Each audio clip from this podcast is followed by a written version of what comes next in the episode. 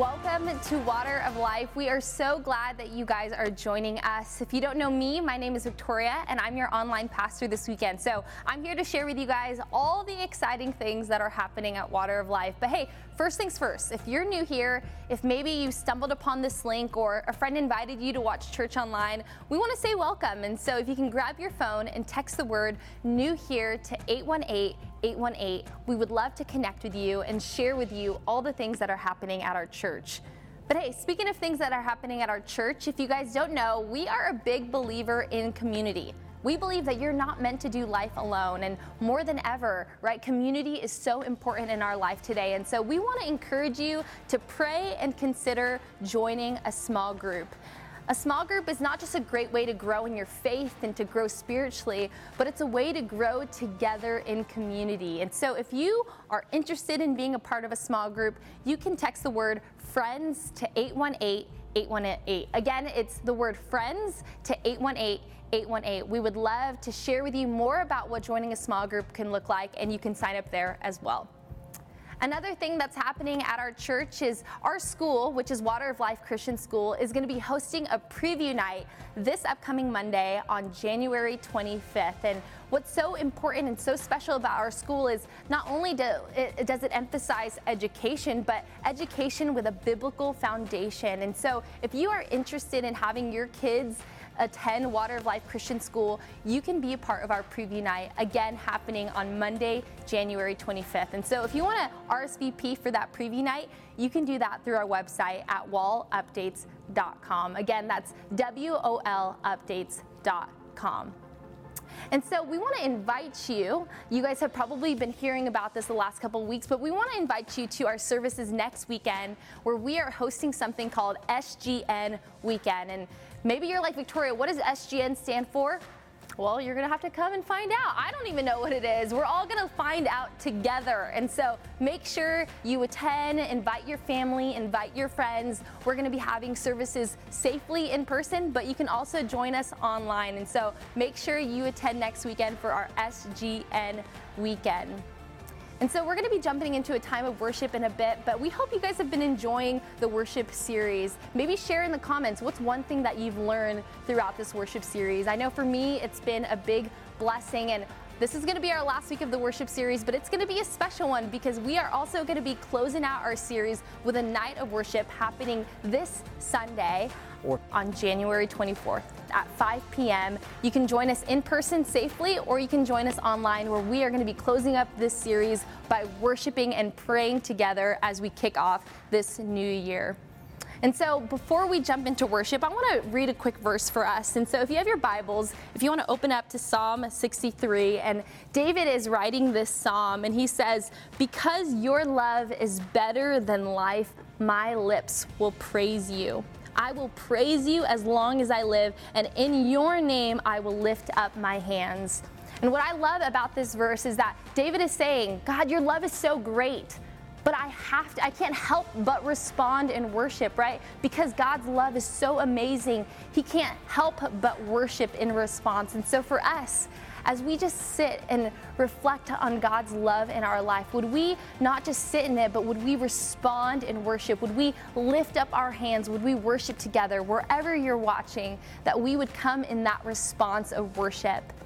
And so God, we just say, as we enter into this time of worship, God, that we would reflect on your love, knowing how good it is, how powerful it is, and that, God, we would respond in worship to you today. And so we lift up our hands, we lift up our voices, and we say, God, you are so worthy of our praise. We love you and we worship you in Jesus' name. And everyone said, amen, amen. Well, hey, why don't you join me as we go into the worship center for worship?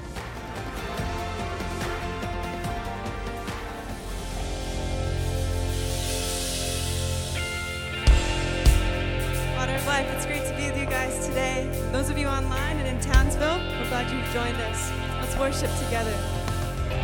Did you feel the mountains tremble? Did you hear the oceans roar? And all the people rose to sing now, Jesus Christ the Redeemer. Oh, did you feel it?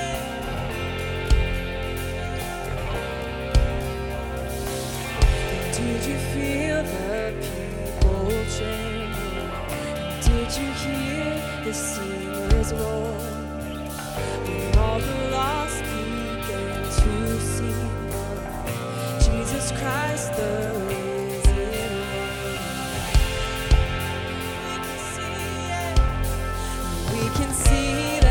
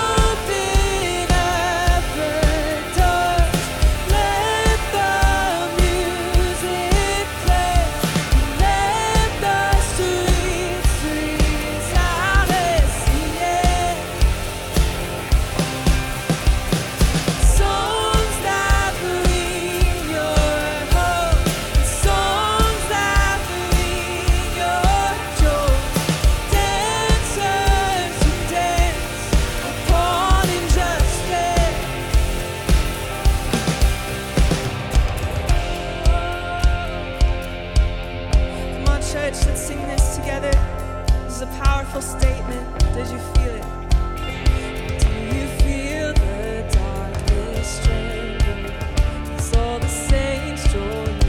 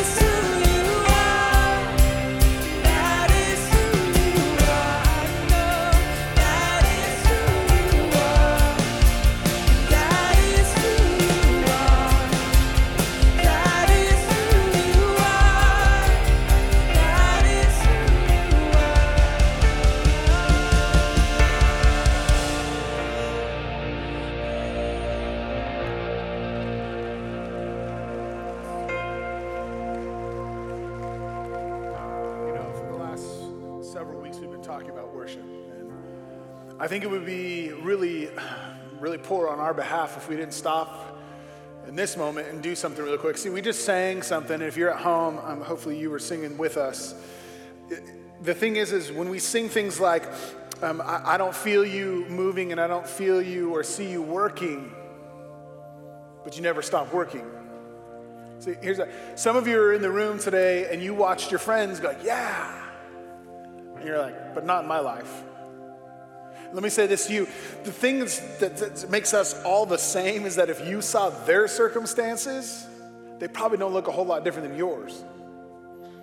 And yet we sit withholding because we think that God needs to do something for us to respond, but the thing we fail to remember is that on the other side, we're going to look back and see that he was there, and we'll have missed the moment to worship and the moment that he needed us to respond to him. Listen, this is what worship is about. It's not about the moment or about the feeling. It's about the expectation of what God has already done, what he's going to do. Listen, and what he's doing right now. And some of you, listen, some of you are excited to worship. We're going to worship. We're going to sing the song again. You're getting excited. But some of you are like, not my life. I'm not even sure. I trust God right now. Listen, everybody sitting around you whose hands were raised in expectation today have been where you are. Everybody has. Maybe not your exact same circumstance. Maybe you're not exact same pain. But we've all been in places where it didn't feel like God was moving and we couldn't see him and we couldn't feel him. And so, Father, we want to pray that you give us the courage to believe for what we can't see and what we can't feel. Not believing in nothing, but believing in expectation and faith that the God who was there in the past will be here in the present and will be here in the future. And that we can lean into you and we can worship with expectation that even when we can't see it, even when we can't feel it, you are still at work.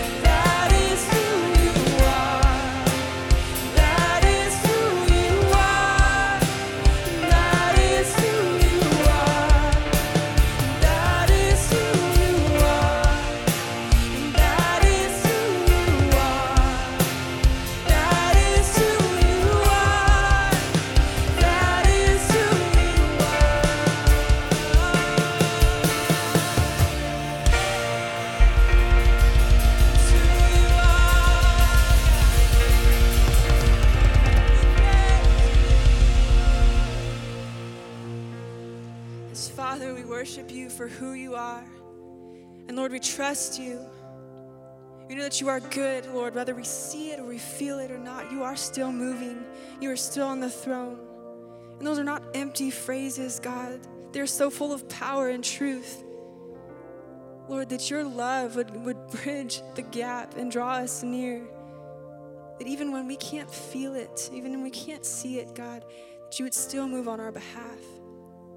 So, Lord, would you just increase our faith? Would you help us to trust in that? Even if it doesn't feel easy, Lord, we place our trust and our faith in you because you are never changing and you're always good. And so, Father, we thank you for that truth. We hang on to that today, Lord, and I pray that you would just increase our joy and our hope in you. We pray all this in Jesus' name. Amen. Amen. It was wonderful worshiping with you guys today, and those of you online in Townsville as well. Let's give somebody a wave before we take our seat and get ready for the message.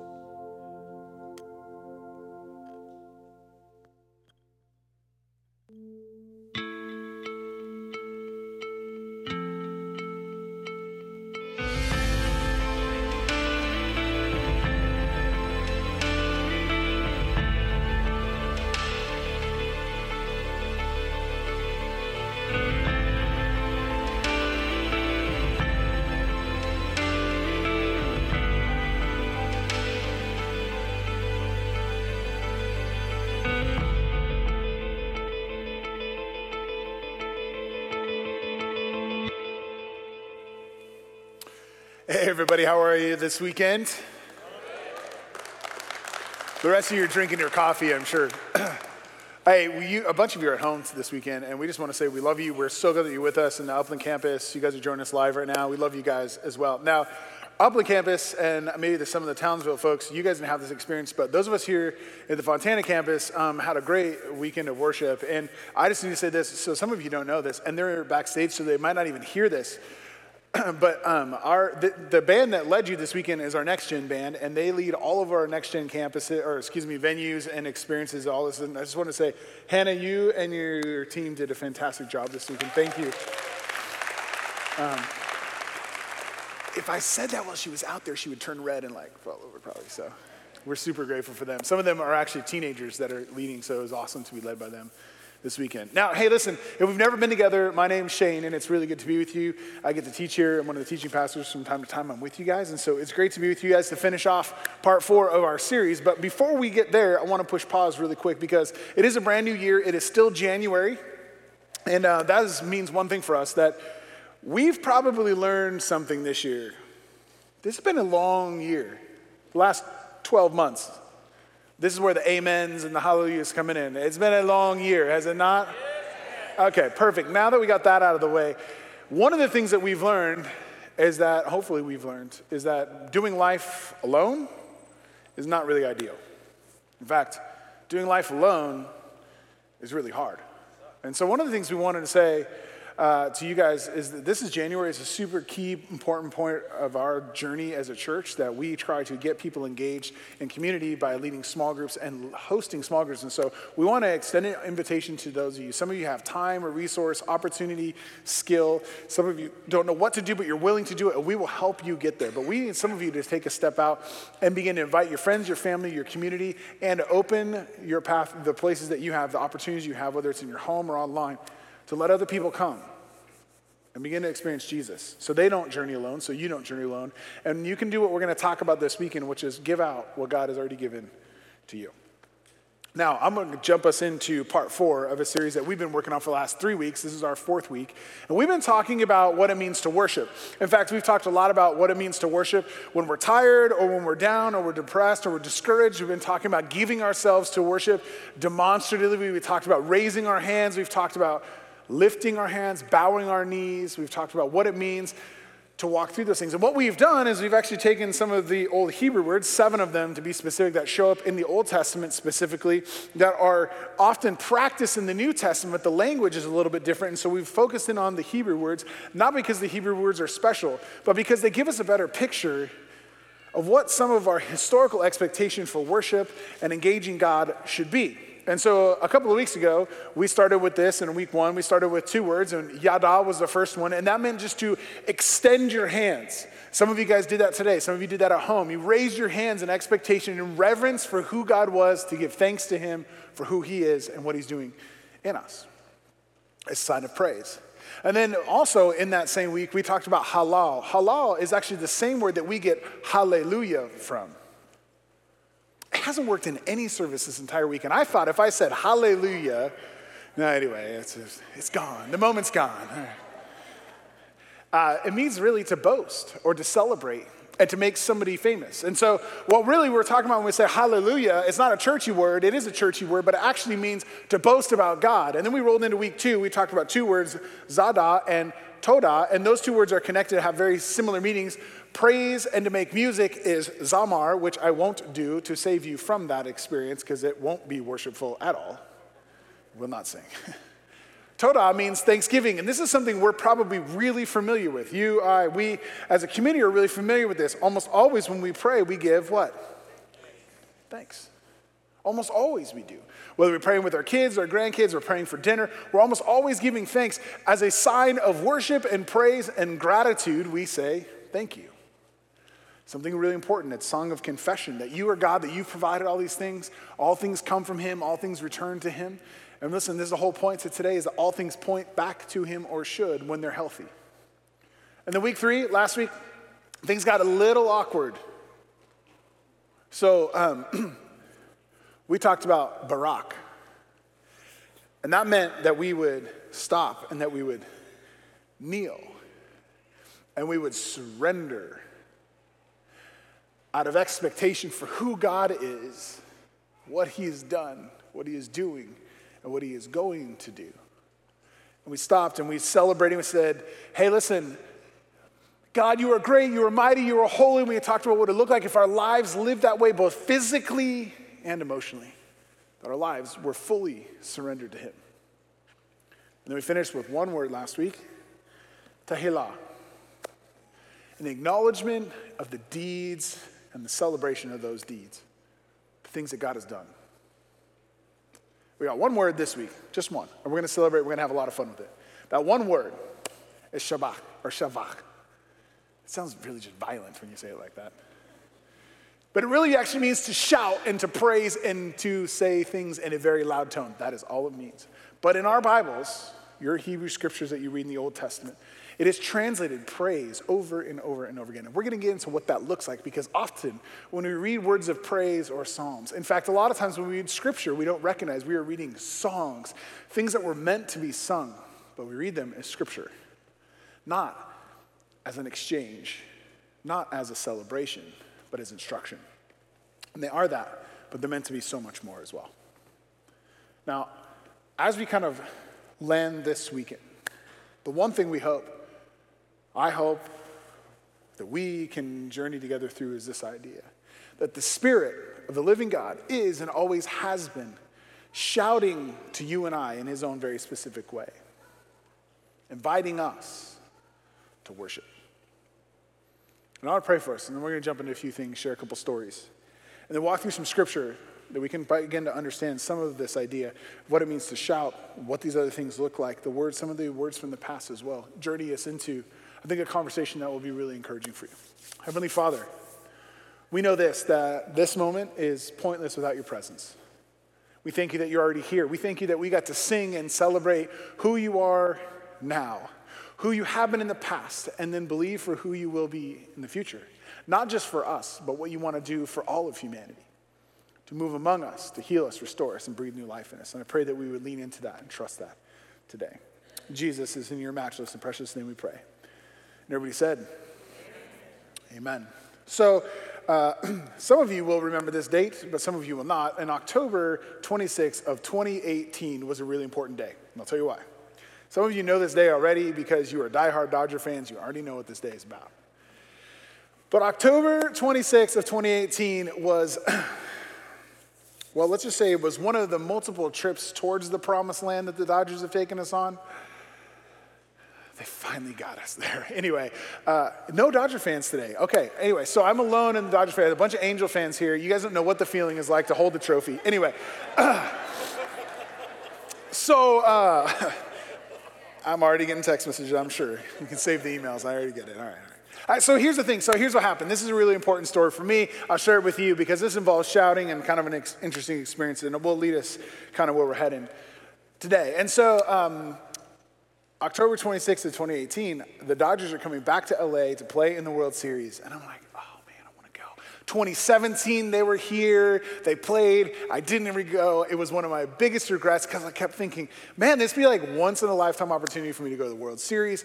And it was a little more nostalgic than that for me because in 1988, when the Dodgers won the World Series the previous time, a long time ago, I was alive and my dad put me on his shoulders and took me to downtown LA and took me to City Hall for the parade and the celebration.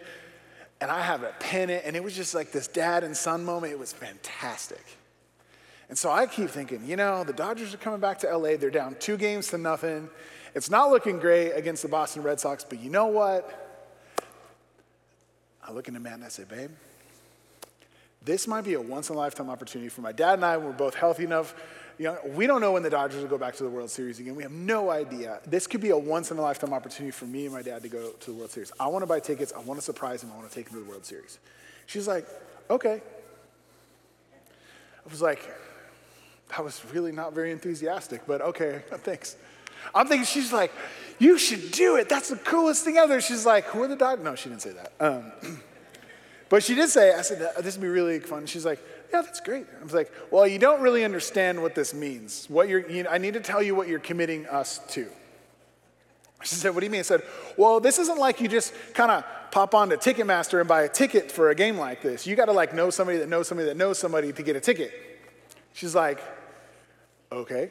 I said, well, I got to find somebody that knows somebody that knows somebody. And she's like, I'm sure you do. And I found somebody from church, God bless you, you know who you are, who just was so kind and just handed me the tickets. No, they didn't do that. I'm kidding.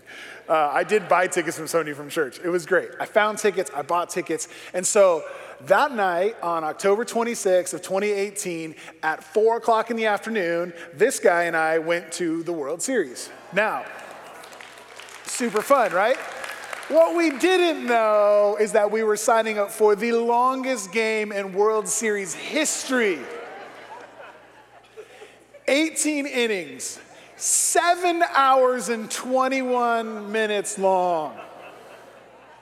And we stayed for every single pitch. Now, this is a true story. The game finished at 12:30 in the morning on October 27th. So this happened. And no, the clock's not broken. That is midnight. At midnight, they actually put this time up on the screen because everybody, well, they were losing their minds. It was crazy. It was unreal. At some point, I ended up looking like this. No shame. This is literally what I look like at that point. I got my rally cap on. I'm falling asleep, but I am in it to win it. Now, we had a really fun experience right around midnight, something that I have never experienced before, but we experience not the seventh inning stretch. We experience the 14th inning stretch. You ever seen that before? Well, you will now. Take a look at this. 14th inning stretch.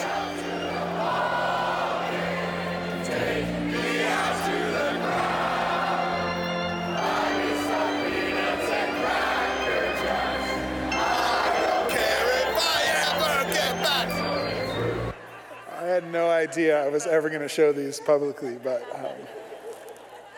we rolled into the bottom of the 18th inning, and some of you know history and you know what happened, and this is a shouting moment that some of you guys can relate to and you guys can kind of get on board with as we walk through this conversation today. The 18th inning, Max Muncy walks up and hits a walk-off home run. Now, we are sitting in left field. That ball flew to left field. And we're out, you could hear the crowd go, and then you watch the ball. And the silence before, the calm before the storm, the ball drops over the outfield fence. And then, well, you can see what happened because I took a video of it because it was pretty insane because everybody was shouting.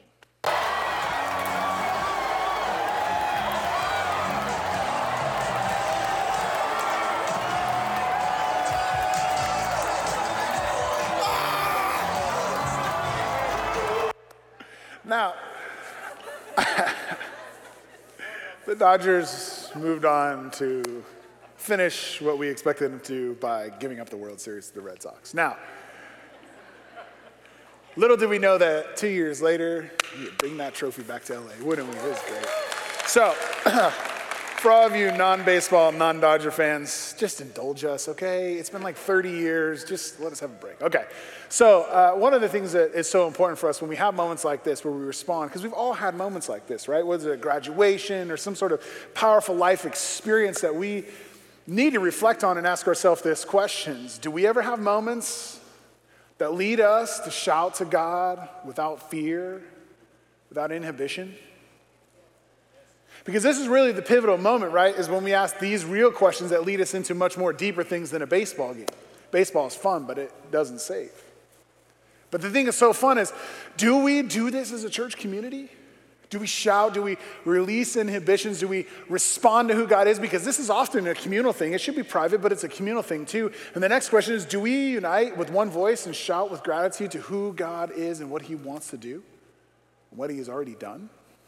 Because, see, following Jesus and stretching and growing ourselves with Jesus are always built around declarations. Here's why. Because when you declare something, you are bound to that thing. And when you declare something, you speak it out loud. And you are responsible to it. Now, David makes some declarations of his own in Psalm chapter 63. If you want to open your Bibles, I'm going to ask you to read it with me. In fact, sometimes people ask us, why do we read scripture together when we're at church? And one of the things we often don't understand, this is actually an act of worship. The early church would actually take scriptures, we'll read some of it in a little bit, and sing it out loud together.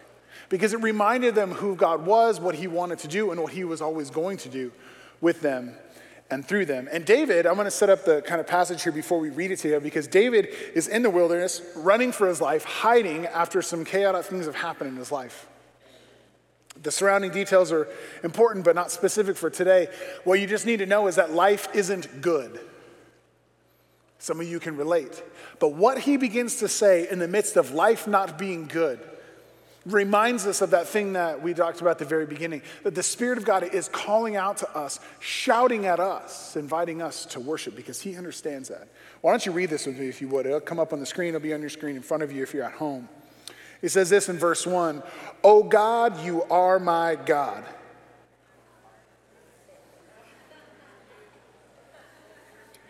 verse 1.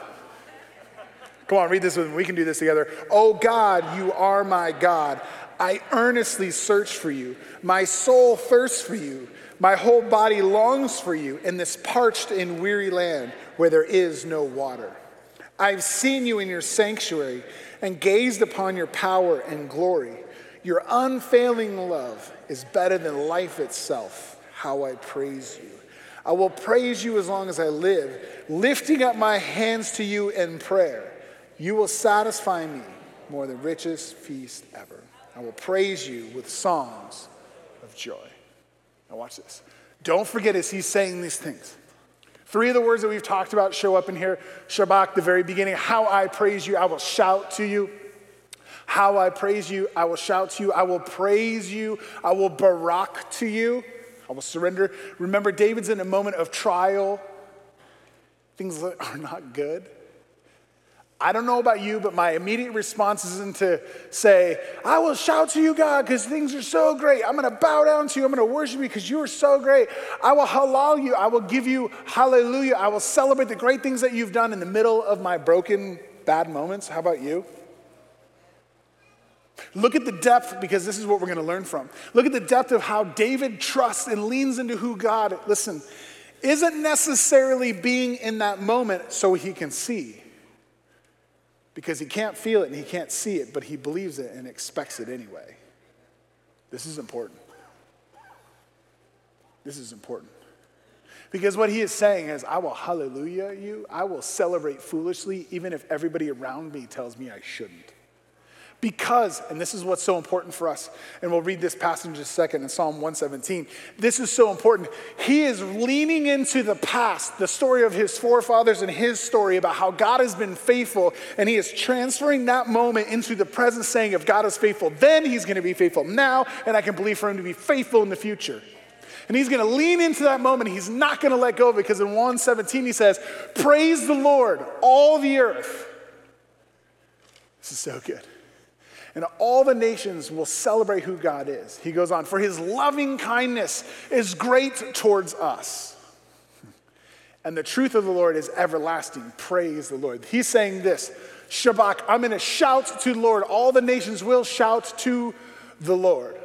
Well, they want to now or they will someday. But they will shout. And then he finishes by saying, I will shout to the Lord in Psalm 117. I will Shabach. I will use this declarative moment. See, we translate it as praise because it seems more poetic and more like a song in the Psalms. But the truth is, I will shout to the Lord. He goes on in Psalm 145, David does. It does something that's for you, for me, for the future. And I don't think he ever understood what he was writing when he said this, that one generation will praise Shabbat. Your works. We'll celebrate, we'll shout your works to another, and the next one shall declare your mighty acts. Here's what he was actually saying. Hey, by the way, our responsibility as the current generation is to remember what the past generation taught us about what God was faithful in to them, transferred into our life, and then recognize where God has been faithful in our life so we can teach the next generation to recognize, identify his great works, and celebrate them. Because we cannot allow our greatness to surpass God's, because it never will be, because our greatness, what he would recognize and what the people of the past and his forefathers would have reminded him of is, your greatness is rooted in God's faithfulness. So his faithfulness will be faithful not only in the past, but it will be in the present and it will be in the future. You say, hey, by the way, parents, this is our job. To point to the things in the past that God was faithful in. Even in our failures. Even in the middle of the trial when you're not sure how the bill's going to get paid or how you're going to get them to college or going to help them pass their sickness or the divorce, to sit there and say, God has always been faithful in your life. Look what he's done here. He's always been faithful in my life. Look back here what God was faithful in. Because faith isn't built on nothing. Faith is built on promises and expectations from a God that had already done something for you.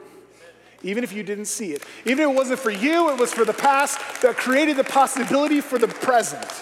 And he leans into these moments, and this is our job. To prepare the next generation, believing that what we have experienced, God wants to do greater things with. Then we lean into them and say, look what God did in the past, look what he's doing right now, even if you can't see it or feel it. and believe for what he's going to do in the future.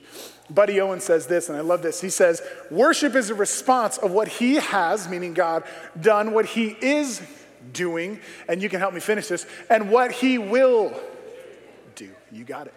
Because here's what Buddy understood, here's what Jesus understood, and here is what David understood as we read those passages, and we'll see Paul understands this too. That the Spirit is and always has been reaching out and shouting in his own way to you and to I, to we, to us as the church, inviting us to worship him. Because somewhere, and we'll see this in just a second, as we worship him, powerful things change. See, Ephesians chapter 5, Paul begins to tease this out and starts talking about living Spirit-led songs. I'll read that passage to you really quick. If you want to write it down or follow along, you can in Ephesians chapter 5. Paul kind of begins to give some instructions, and I'll give you a little background here. Paul, being away from the Ephesus, the church, or the churches that are in Ephesus, he's writing a letter to the people in Ephesus saying, hey, by the way, I hear you need to know how to follow Jesus. How to be a Jesus follower looks like this, and he begins to give them instruction.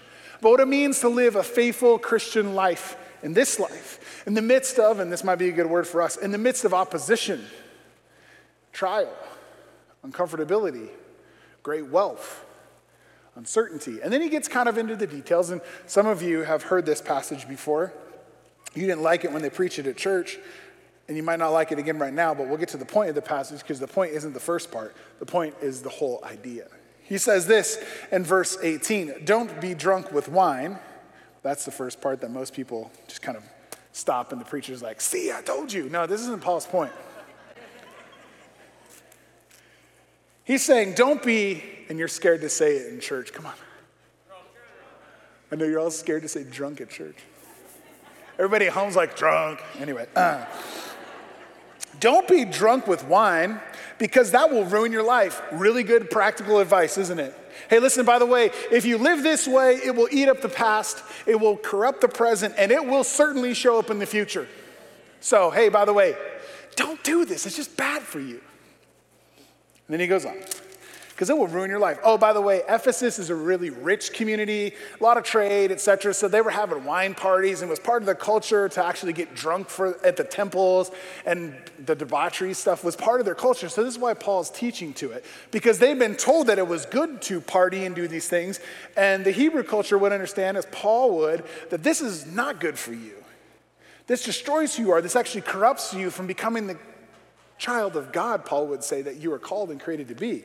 He's saying, by the way, don't do this. Not the drinking, the obsession with trying to numb and not allow God to heal and restore you. But he's not done. Instead, he says, be filled with the Holy Spirit, singing psalms and hymns and spiritual songs among yourselves, and make music to the Lord in your hearts, and give thanks for everything to God the Father in the name of our Lord Jesus Christ. Some of you didn't know why you prayed to Jesus when you ate. Right there. Because listen, what he's saying is, by the way, it all comes from, and it will always come back to him. We'll read that in just a minute. But all of it comes from him. It all belongs to him. And it will all return to him. See, Paul has a little play of words here. Because really, Paul is recalling what the experience of the first church was in Acts chapter 2. You might remember in Acts chapter 2 when the Holy Spirit first falls on the church, the disciples get accused of being what? See, you guys are getting more comfortable saying drunk at church. This is good. Okay. They are get accused of being what? And in fact, they're accusing them of being drunk because it seemed that they were under the influence of something, and they didn't have any way to make sense of what was happening. And so Paul is doing something really important here. He's weaving these stories together because being a follower of Jesus for him always means, and for Jesus will always mean, living under the influence and the power of the Spirit. Here's what's going on. What's actually going on is Paul's giving two imperatives here. That means commands. He's issuing a command. Live this way. Don't get drunk. He said, because it will ruin your life and it will corrupt what God wants to do with you, and it will forfeit your family, and it will forfeit your future, and it will break your destiny, as we would use around here. And he skips right past and goes, but by the way, this is the other thing. Be filled with the Spirit. Not if it's convenient someday. No, this is a command. Be filled. This is an expectation. This is Paul saying, this is the way if you follow Jesus. This is the way. through the power and the presence of the Holy Spirit, by singing songs and spiritual songs.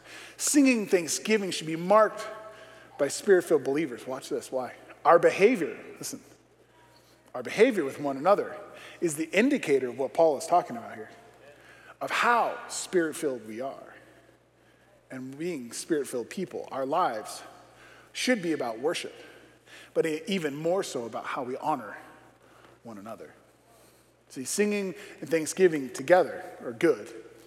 When we celebrate, we should do both. But here's the thing, and don't miss this. He's not done yet.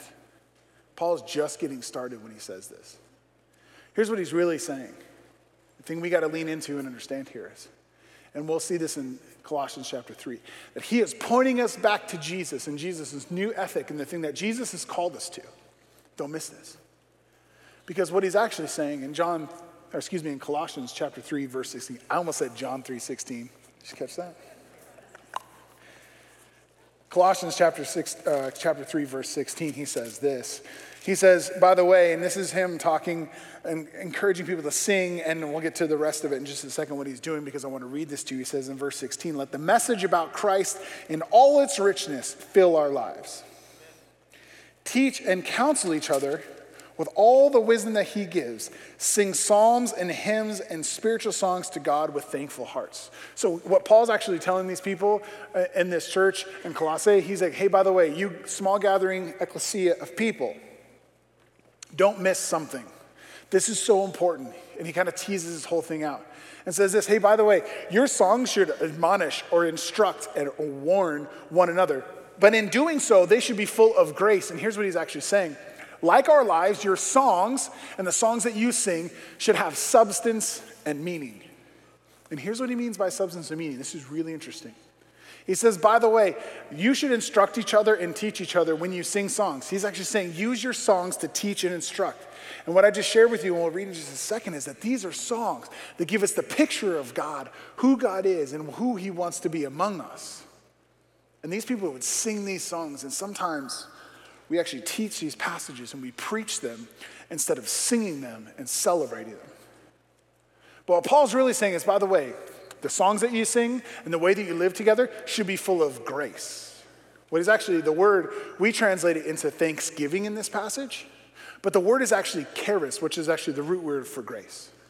So what he's really saying is, as you instruct each other, Spirit-filled living should be singing and instructing, but it should be singing and instructing born out of the grace and the response of the understanding of who Jesus was, what he did for you, and the gratitude you have for the lavish grace that he has poured on you. So wisdom should flow out of that teaching.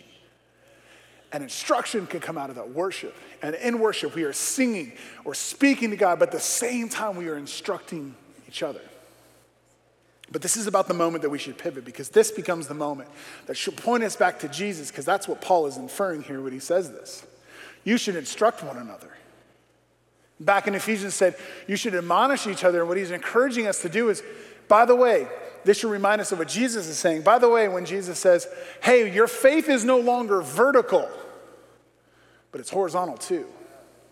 Here's what he's saying. Hey, by the way, throughout time in history, people have been concerned about pleasing one thing, God. And Jesus came and said, hey, by the way that I will know that you love me isn't by the way that you worship me and the way that you do the right things in the temple, the right things at church, or the right things that you say, or the right things you pretend to do. The way that I will know that you love me is by the way that you love everybody else. He's not done, right? He leans in and says, in that moment in Luke chapter 10, the rich ruler, who was actually would have been probably a religious leader, leans in and says, hey, Jesus, in Luke chapter 10, who's my neighbor? And then Luke doesn't ever say that Jesus responds to him, because Jesus didn't have to. Because Jesus would say to Luke and to you and to me, worship of me is more than a musical devotion. It fully is encompassed by the way that you love one another. It's not about who my neighbor is. It's about who am I to my neighbor. Because he would turn this on this guy, and you could see him over and over again, and he's doing it to you and I today. Who is my neighbor? No. Who are you to your neighbor? Who are you to the person that God has called you to be, to every person, every face, How do we respond to those moments in those spaces? Because, don't forget this, the Spirit has been walking along, reaching out to us, calling to us, shouting in his own way, shabaching to us in his own way without us often responding to it. And we forget that he, throughout time and history, has been inviting us in to worship. I was telling you earlier that so often we read scripture that were meant to be sung together. The people would gather in rooms, probably not exactly like this 2,000 years ago, but in gatherings, smaller gatherings, and they would celebrate and they would sing, the first church would. And they would sing scripture, things that they knew from the Old Testament, things that they had heard from the teachings of Jesus. They would sing them in expectation that they would know who Jesus was, and it would remind them, and it would compel them to worship. See, these songs characterized the early church's gatherings. They would sing songs and they would sing hymns that would tell them stories about the heart of God. All over the New Testament, we see them. We often miss that they were being sung, but they're real and they're being sung. In 1 Timothy, there's a passage that does that. This is Paul writing to Timothy. If you're unfamiliar with this passage, Paul, the first missionary who travels the entire Mediterranean world trying to instruct people about what it means to follow Jesus, because people began to pop up understanding that the Messiah, the one who God had promised would come, had come. How do we worship him? How do we follow him? And he began to form these people, these groups, these ecclesias, these churches. And he's writing this to Timothy, one of his young men that he's teaching and training, who's doing the same thing with him in a different city. He's writing in this letter, and in this letter he says in verse 14, I am writing these things, chapter 3, verse 14, writing these things to you now, even though I hope to be with you soon, so that if I am delayed, you will know how people must conduct themselves in the household of God. This is the church of the living God, which is the pillar and foundation of the truth. And who did Jesus say the church was? Who did Jesus say the church was? He said the church is us, you, me, we, all of us throughout time and history make up the church. And what Jesus is saying and what Paul is speaking from the heart of God in this moment is, by the way, truth comes from the church. No pressure. Okay. This should create great expectation in our hearts to know what it means to live truthfully. In a world that is incredibly difficult to live faithfully, follow Jesus today. This should lead us back to that space. But he's not quite done, because this is where the song comes in. Without question, this is the great mystery of our faith, and you've probably heard this preached and taught, and I'm just going to preach it at you, because if I sing this to you, it will be the only thing you remember for the rest of the day, and it will be bad. But he says this is the great mystery of our faith, that Christ was revealed in a human body and vindicated by the Spirit. He was seen by angels and announced to the nations. He was believed in and throughout the world. And then after he was believed in, he was taken up in glory. Check this out. This is the whole Christ story in 3 verses. So they sing this out in expectation, because they knew this and we need to know this, that there's something unique about God and how he responds to people. See, the gods of old would demand worship for themselves. And our God is no different. But he does something different with the worship that we offer him. See, the thing is, it's never, and this is so important, worship never ends with him. He takes our devotion and our intimacy with him and allows it to transform us, not only into lovers of him, but into lovers of others. Never miss this. This is so powerful. Your God reflects back your worship to transform you. Even though he craves it because he deserves it, he is willing to allow our expression of love and gratitude to him to transform us and use us to become not just lovers of him, but lovers of others. And somehow in this wacky world, he said, hey, by the way, you loving others is the same as loving me. But Paul isn't quite done. In fact, in Colossians chapter 1, going back just a little bit further, he gives us a really cool picture. I want to read it to you as we finish up today. You've heard this preached as well, but this was a song.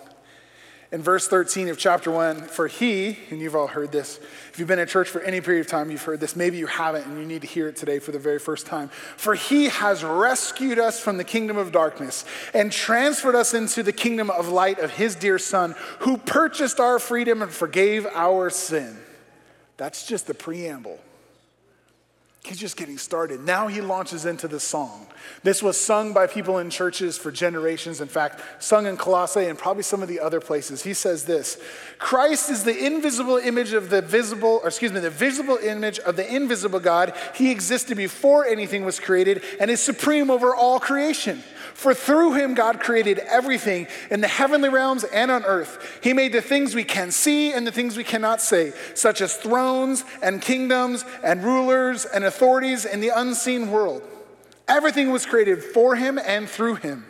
He existed before anything else. He holds all creation together. Christ is also the head of the church, which is his body. And then he finishes by saying this, he is the beginning, and he is supreme over all who rise from the dead. By the way, if you had any question about how much the ruler of the world Jesus is, he's the ruler over the dead people too. I agree. See, Paul's words are full of wisdom and instruction. They're deep. They're meant to celebrate, but they're mostly meant to be sung. Is it possible that we should rethink the way that we sing, what our songs say? How we incorporate them into our lives, and how we shout back to who God is because of what he's done, what he is doing, and what he will do. See, here's the thing. That ultimately followers of Jesus, there are two dimensions that they serve in. They serve people, and as they serve people, they honor and worship God. This is how it's always been since Jesus came, how it always should be for you and me. Because in so many ways, God is and always been, has been reaching out across time and history to you and to I and to the people that are part of our story in the past, shouting at you and I that one thing that we just read that is summed up by saying this, you are loved and that you are cherished, and would you come walk with me, and I will teach you not only how to love me, but I will teach you how to love others. Because today, in this moment here with you and me, the Spirit of the living God is reaching out and calling us to himself. Because he's not done. He doesn't want you to sit and suffer in your moments. Listen. He doesn't want you to sit and suffer in the things that you're experiencing without the hope and the reminder of how great he was in the past, so that you can project him into the present. Not to convince yourself to be grateful, but to recognize how grateful you should already be. Believing for how grateful you will be, because this is it. The life of a follower of Jesus will always be marked out by passionate and consistent worship. And worship,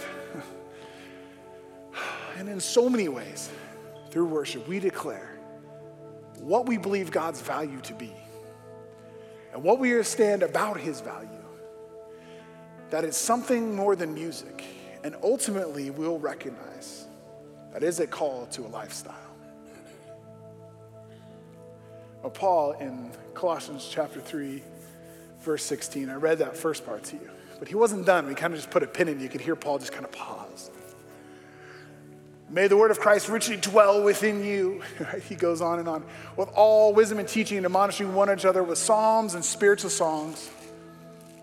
Be thankful to your hearts with God. But then he says that thing that most of us who have been around church for a while have read or heard, and maybe you never have.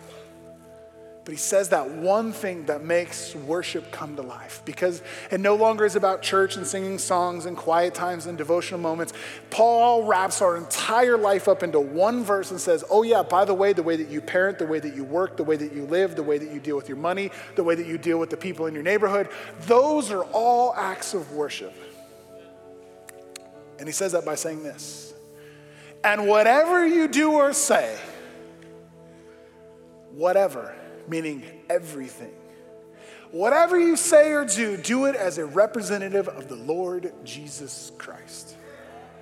And give thanks to him through God the Father. Because you and I have been invited to be children of the Creator. He poured his life into us and asked us to do one thing. Recognize he is alive, then he is alive right now, and he will be here in the future.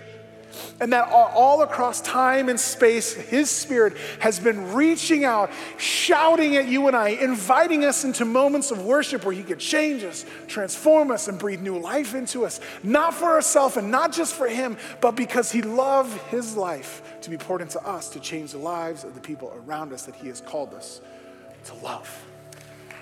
Would you stand with me? I think it would be short of us not to stop and to worship. And we're going to sing a song in just a second that says, shout unto the Lord, shout unto God.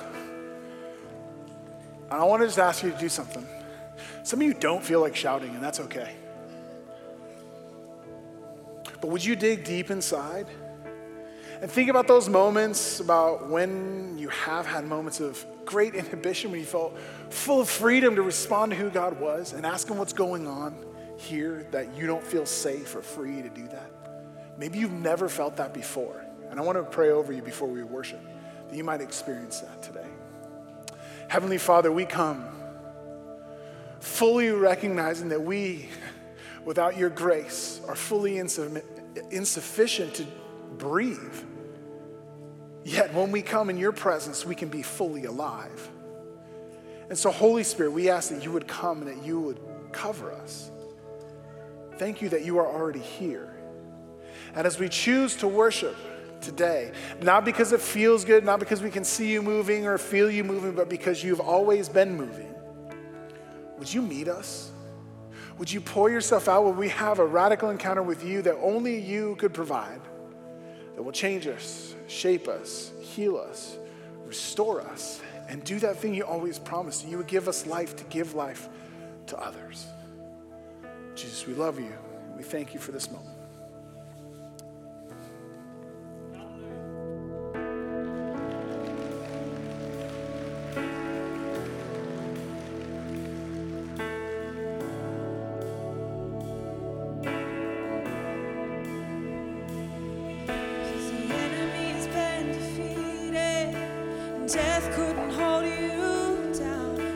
Lift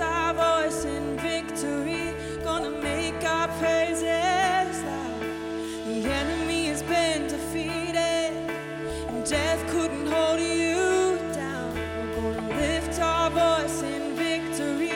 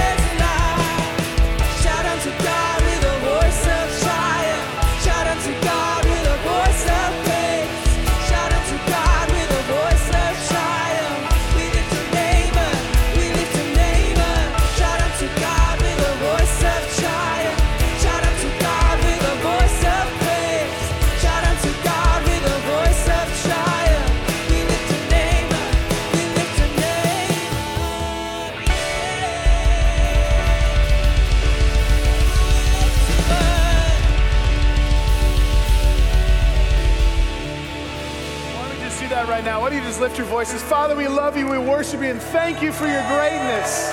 We love you, God. Woo!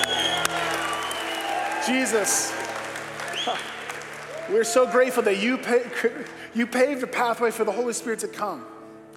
And God, we would live out of the strength of the life that the Spirit provides, that we wouldn't try to wander on our own. That we would allow those super special moments that you come to fill us, to change us, breathe life and give us gifts. And we would respond to those moments every time they come. Father, we pray for healing and restoration across our family as a church. Places people are sick and need to be restored and healed. Marriages. We just say thank you that you are faithful. You are faithful in the past, you are faithful today, and you will be faithful to the future. And for that, we just say thank you. We love you. We are grateful for you. And Jesus, it's your matchless and precious name we pray. And everybody said, amen, amen, amen. Well, what a powerful message from our very own Pastor Shane. We hope it's been a blessing for you. And I know for me, right, I don't want it just to be information in my head. I want it to be transformation. And so for you, if you want to be transformed by the word that you heard today, we have a couple of questions that we want you to reflect and respond to throughout your week. And so we're going to throw up a slide here, and we want you to screenshot this, maybe take these questions, journal them throughout the week, and reflect on what these could look like. And so these questions, right, ask the Lord to remind you of when you worshiped him with the least amount of fears. How did he show up in that moment? Right? How did God show up when you worshiped him without fear or abandon? And maybe you can respond throughout the week, right? Maybe you can invite the Holy Spirit to lead you as you Shabach, which is to shout or declare loudly something about God this week. What's one thing that you can shout or declare about God? Maybe you can say, God, you are good. God, you are faithful. God, you never fail. You never leave us. So maybe invite the Holy Spirit as you do that throughout the week. Maybe this week you can embrace worship songs that lead your heart in the way it should go. Meaning, what are some worship songs that for you speak to you and your heart? Take time throughout this week to really not just listen to those songs to reflect, but to reflect on those lyrics and reflect on what they can mean for you in your life and your relationship with God.